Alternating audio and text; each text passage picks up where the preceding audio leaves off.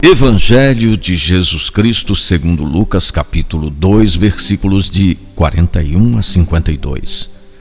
Todos os anos os pais de Jesus iam a Jerusalém para a festa da Páscoa. Quando completou 12 anos, eles foram para a festa.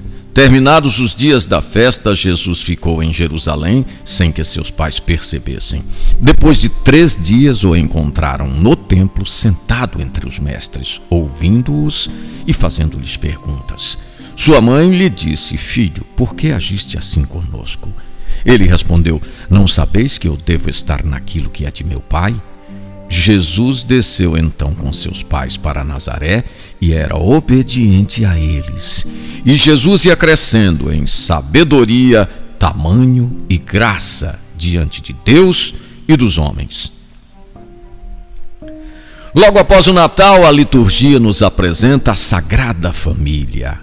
A família é a primeira e a melhor escola de iniciação cristã, ensina a Igreja Católica. No relato de Lucas, vemos a primeira crise na Sagrada Família e sua solução. Maria, como qualquer mãe, mostrou alguma dureza. Por que você fez isso conosco? Maria e José não entenderam a explicação de Jesus sobre cuidar das coisas do Pai.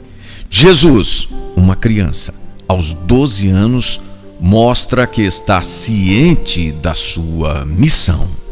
Em seguida, descem harmoniosamente para Nazaré.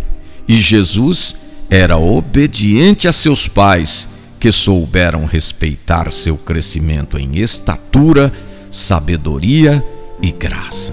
A família é uma maravilhosa invenção divina. Ela não tem alternativa a vida harmoniosa do casal é verdadeira profecia.